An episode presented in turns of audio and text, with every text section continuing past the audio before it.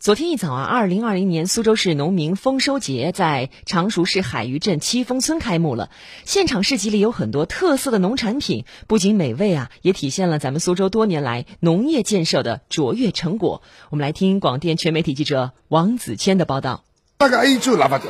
还就拿法子香了呀，这个是比较香一个人啦。农民丰收节的现场，临时搭起的市集里，一家水产公司的老总亲自上阵做直播，推销自己的产品。水产公司副总陆丽说：“做新时代的农业，就是要像这样求新求变。啊，我们这个虾呢是澳洲淡水龙虾，大的可能两到三两也有，营业额的话差不多大概在六千万